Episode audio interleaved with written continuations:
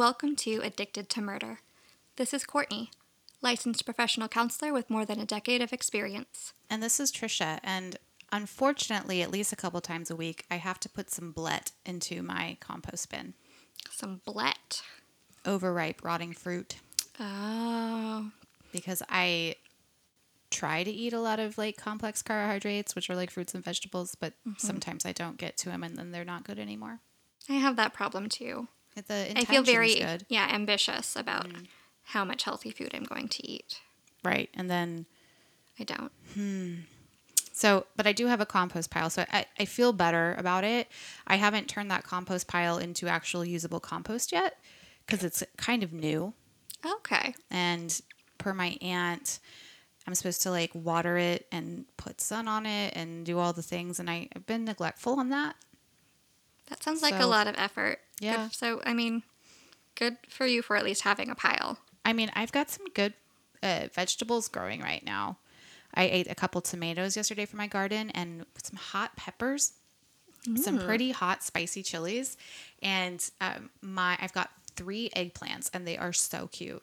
Oh. And then a couple like gourds and stuff.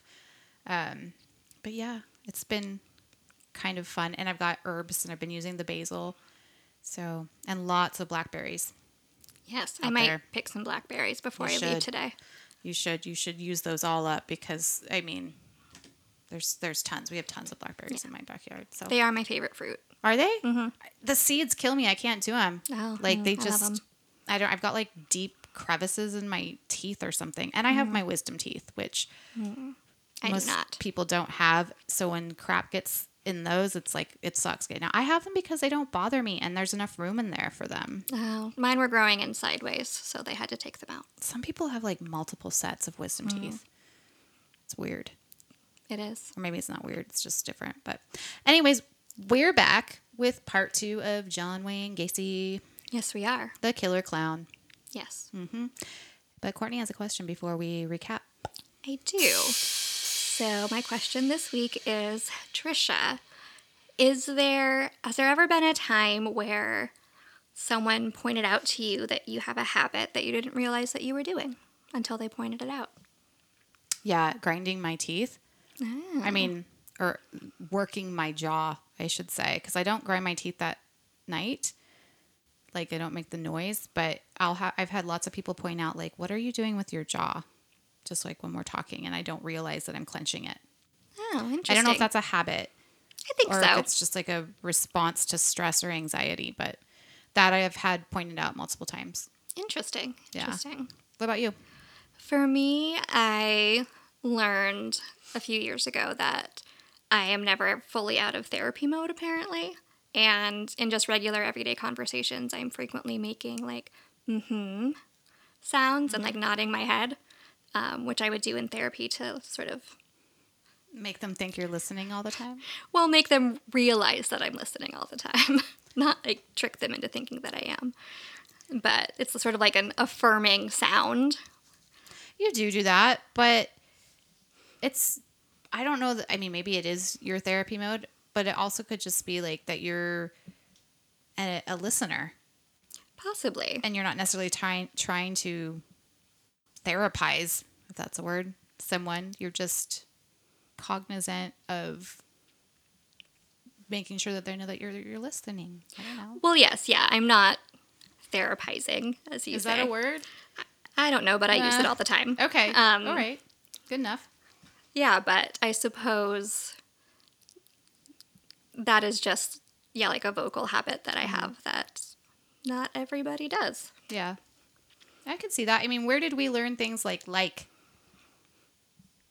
And that's we weren't, you know, we didn't learn that in grade school when we were learning how to talk and you know, that that came as a habit later on because of our culture and what we're and you know, if your job is doing that 8 hours a day, then it makes sense that it would bleed into your other life. Exactly. I don't think of it as a bad thing. It's just a thing that I didn't notice I was doing as often until someone else pointed it out. What I notice that I do, and you probably do this too, but that since we started doing this podcast, is every time some, well, when people tell me some story and I can link it to a serial killer's childhood, I'm like, oh, that reminds me of Willie Pickton. Or, oh, that was like that, you know what I mean? And I go there and I tell them some horrible thing, and they're like, good God, what's wrong with you? Can you sleep? And I'm like, yeah. But um, for instance, there was a kiddo the other day uh, at work that was talking about all of the farm animals that they loved. And I automatically went to Willie Pickton and his cow. Right. Uh-huh. and like, I don't know. Well- I wouldn't have done that, you know, three years ago. Yeah, well the the more things that you have knowledge of and think about regularly are the things that your brain starts building connections to. Yeah. So, Good or bad. yes. Speaking of bad, why don't you go over a little bit of a recap of this bad, bad, bad man? Yes. So last week we learned all about little John Gacy Jr. and his possibly narcissistic, definitely alcoholic, and verbally and physically abusive father. Um, throughout his childhood, we learned about his early experiences with sexual abuse, his penchant for illness, and spending a lot of time in the hospital with maladies that were maybe real and maybe imagined. Um, and then we learned about him not doing great with the ladies and socially, but being a very hard worker and really kind of excelling in moving up the ranks at his job and in the community.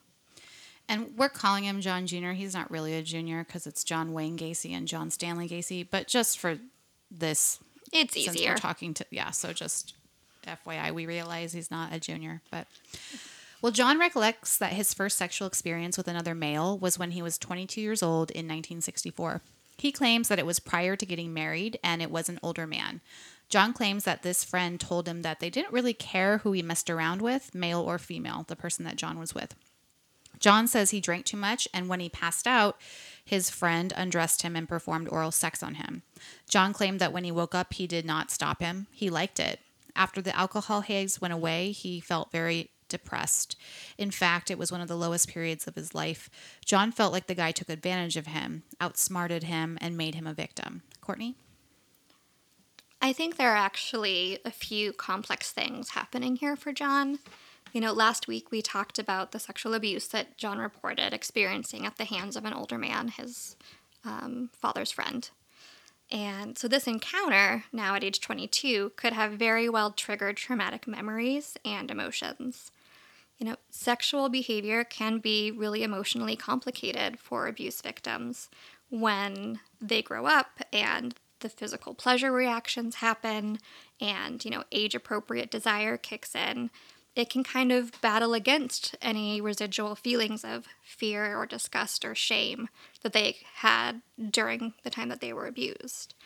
And then add on to this the taboo of being gay or engaging in gay sex during the 1960s.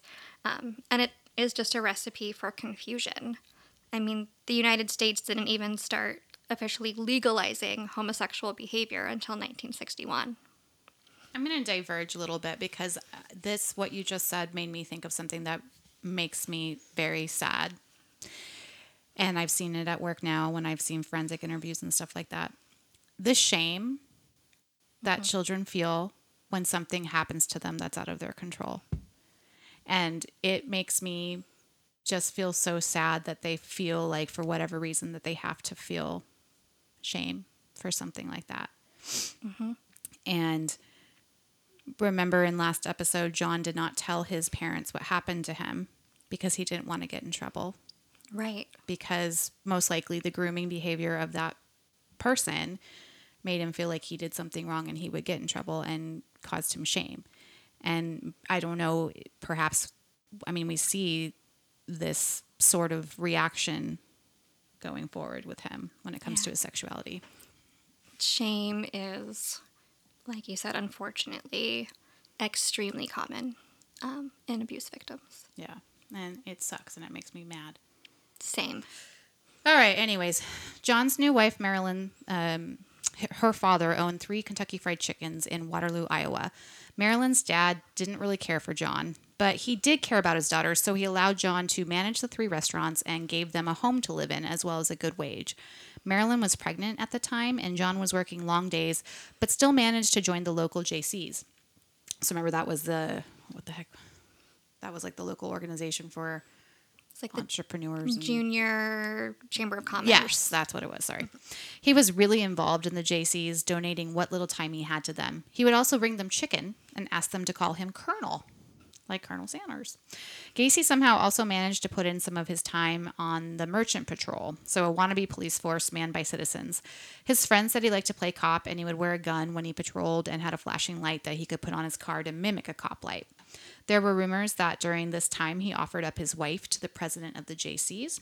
Perhaps there was a bit of swingers elements going on in this group of people. Um, in 1966, Marilyn had a baby girl, and the following year had a baby boy. Things were going great for John.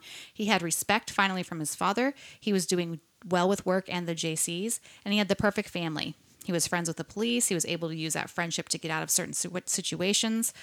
But then he started to do some messed up shit. In 1967, Gacy picked up a 15 year old hitchhiker. It turned out to be Donald Voorhees, who was the son of one of his fellow JCs. John engaged him in conversation and tried to help him out with the issue he, he was having with his dad. They weren't getting, getting along. The conversation changed to girls, and John asked him if he was a virgin. You know, that typical conversation with the 15 year old that you have with an adult. Right, of course. Yeah.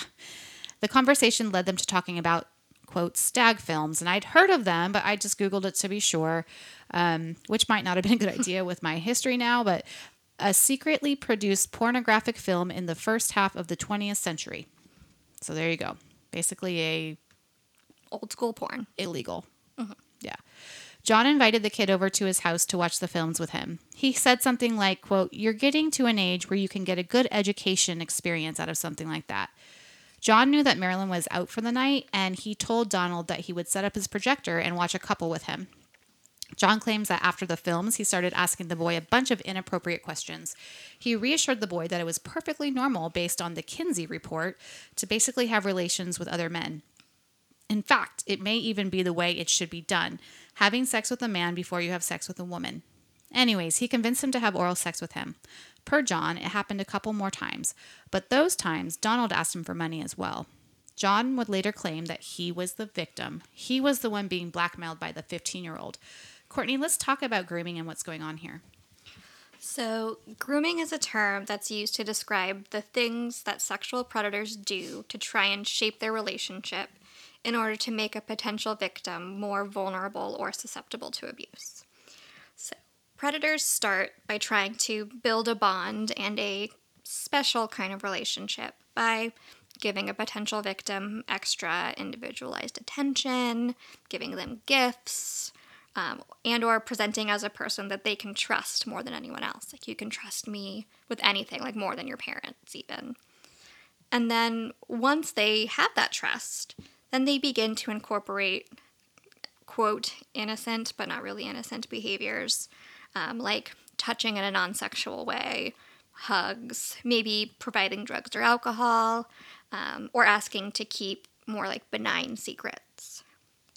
And then from there, it escalates to talking about sexual topics and eventually sexual assault. And then all the while, the predator uses the guise of having this, quote, special relationship and needing to keep things secret because, you know, people just won't understand.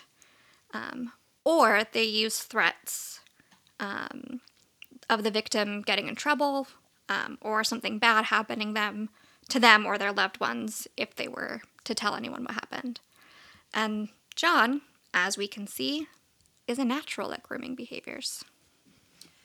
Gacy also tricked several teenagers into believing he was commissioned to conduct homosexual experience experiments for scientific research, and he would pay them up to fifty dollars each. That's per Wikipedia. Do you know much about the Kinsey experiment ex, experiments? Um, I do to a certain degree. So the the Kinseys, so they were a married couple. Um, they did research on you know sex and sexuality, and part of what they found was that sexuality exists on a spectrum, right? From purely homosexual interested just in same sex partners um, to fully heterosexual. Um, but that most people kind of fall somewhere in between.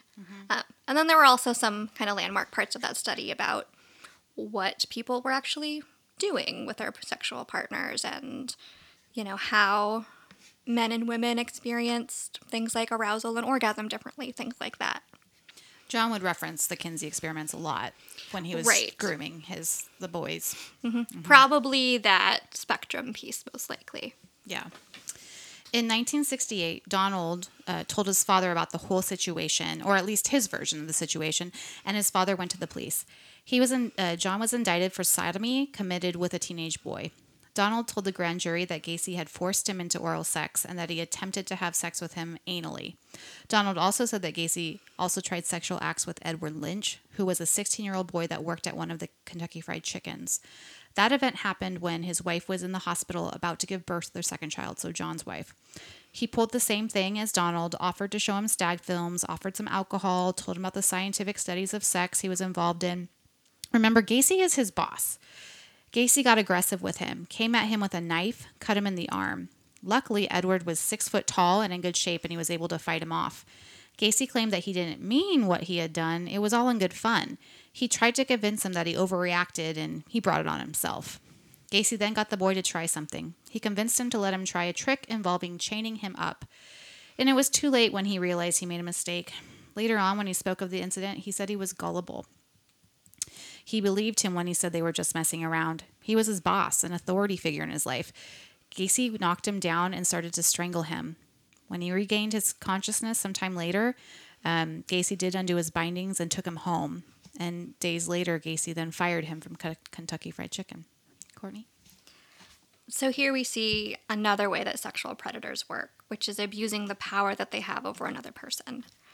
In this case, John was much older than Edward, and he was responsible for his livelihood.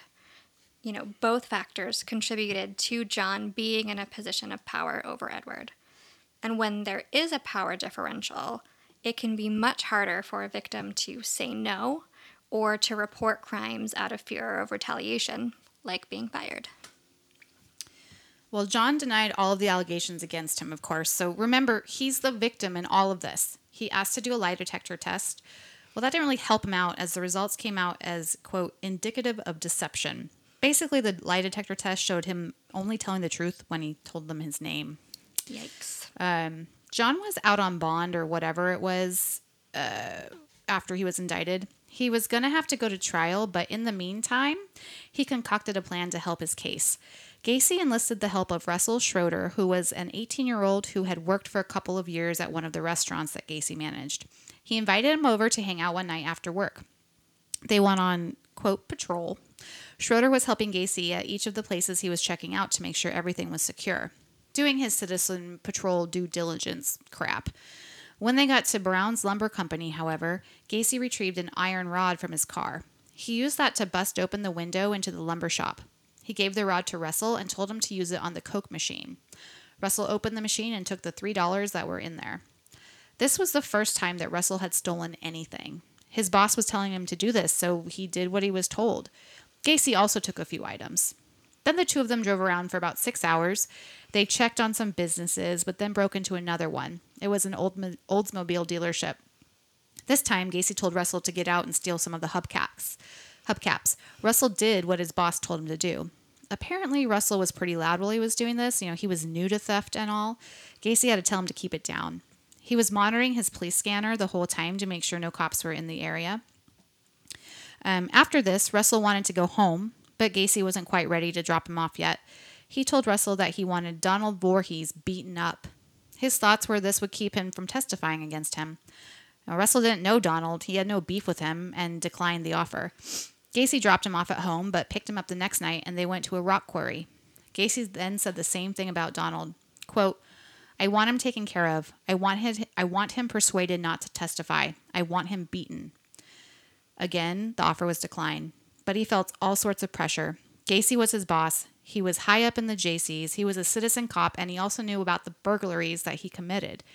He felt his word would not be taken over Gacy's. Gacy tried another tactic a few days later. He told Russell that if he beat up Donald, he would pay off the outstanding debt he owed on his car, which was about $300. Well, this convinced him to Gacy's plan. Gacy gave Russell some mace to aid him. Quote, The kid likes to drink.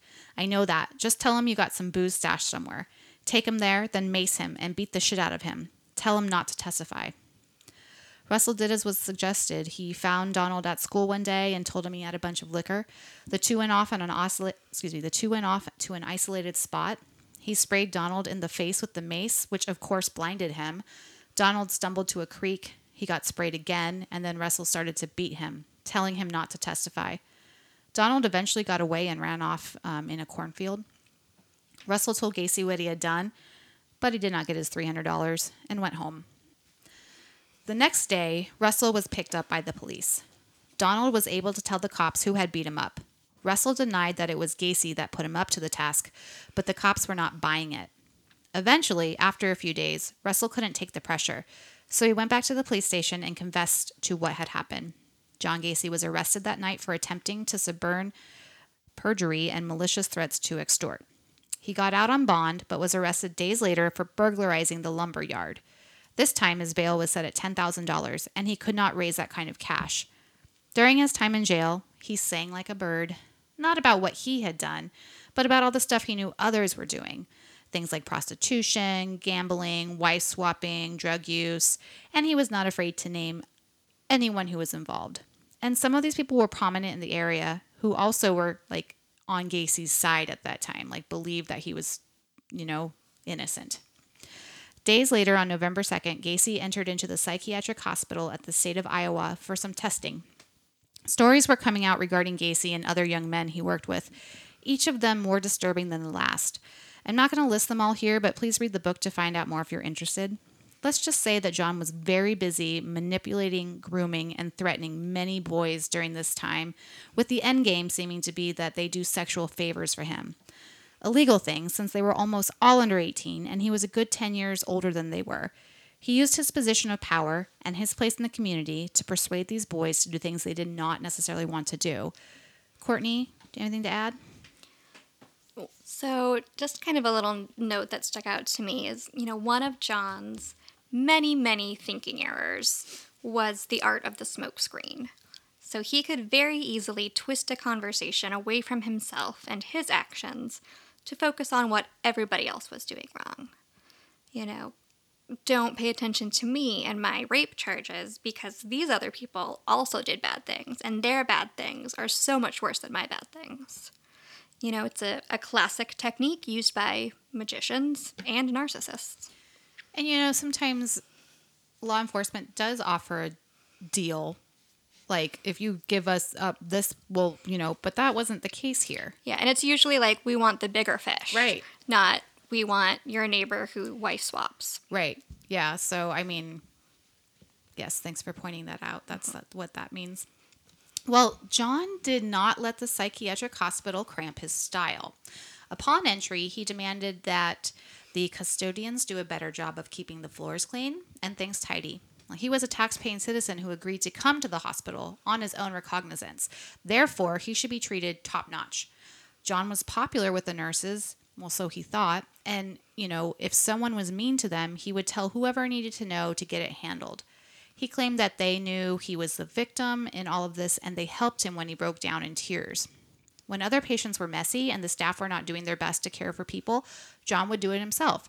He felt that he was very efficient, and sometime during his 17 day stay, he felt that he was actually running the whole facility. What do you think about that? Um, narcissism, red flags all over the place. Yeah.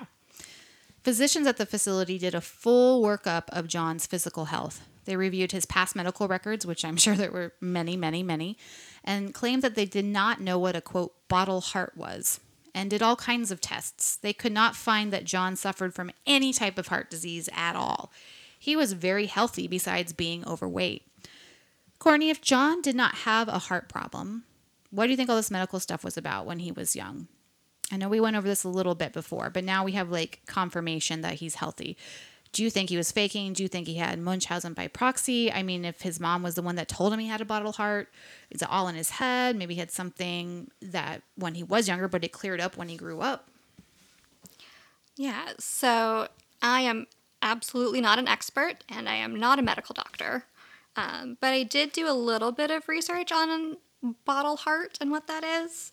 Um, and the information I found was a little bit different than what you mentioned last time, um, which is that bottle heart was referred to um, a condition when there's extra fluid in the sac around the heart, creating kind of the shape of like a beaker or a bottle. Um, and it's most often caused by an infection and is pretty easily treated.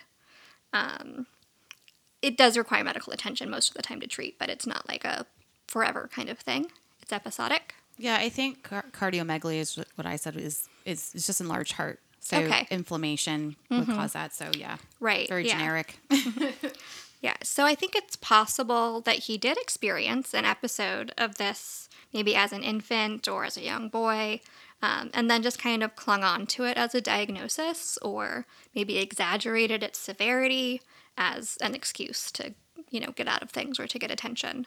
Um, and this is what's actually referred to as malingering.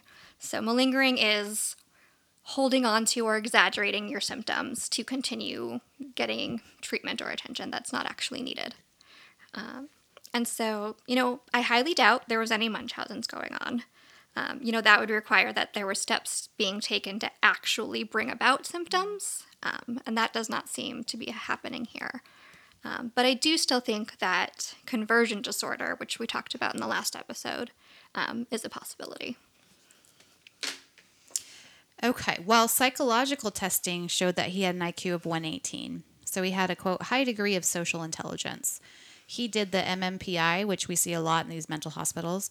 One of the psychiatrists noticed that he had, quote, total denial of responsibility for anything that has happened to him. He can produce an alibi for everything.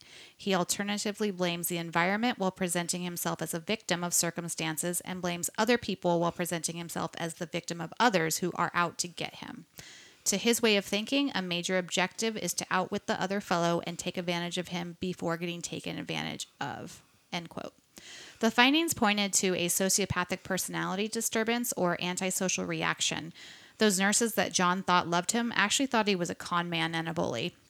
Courtney, it's nice to see that the staff of this facility were not as easily manipulated as those poor poor kids were. Definitely. And part of John's brand of narcissism was that he was not always good at recognizing how other people actually viewed him. He was so sure of his superiority and ability to charm and manipulate others that he couldn't even fathom that others mo- might not see him the same way that he's trying to present himself. Isn't that weird? I mean, I know we don't always know what other people are thinking, but you usually can get a feeling if someone just, I don't know. Right. Maybe it just ignores it. I don't know. Narcissism is a weird thing, it twists your mind. Yeah. He was found competent to stand trial, with the doctors agreeing that he seemed to show no remorse for the acts that he admitted to doing. Three weeks after he left the facility, he was in the courtroom. He pled guilty to sodomy. His plea deal meant that all the other charges had been dropped. So, like the burglary um, charges and stuff like that. When the judge asked for the report from the psychiatrist, this was what they provided. Quote Gacy, Gacy was apparently bisexual, and his behavior, based on what they understood about his personality structure, was more a matter of thrill seeking, a kind of exploitative foray into sodomy, than an absolute fixation on abnormal sex objects. I don't know. That's just what it said. the probation officer involved in the reporting was requesting a light sentence, so just probation, maybe. The judge was not buying this. He made his decision to give Gacy 10 years. He stated the reason as quote, "The particular pattern you have chosen is to seek out teenage boys and get them involved in sexual misbehavior." Courtney?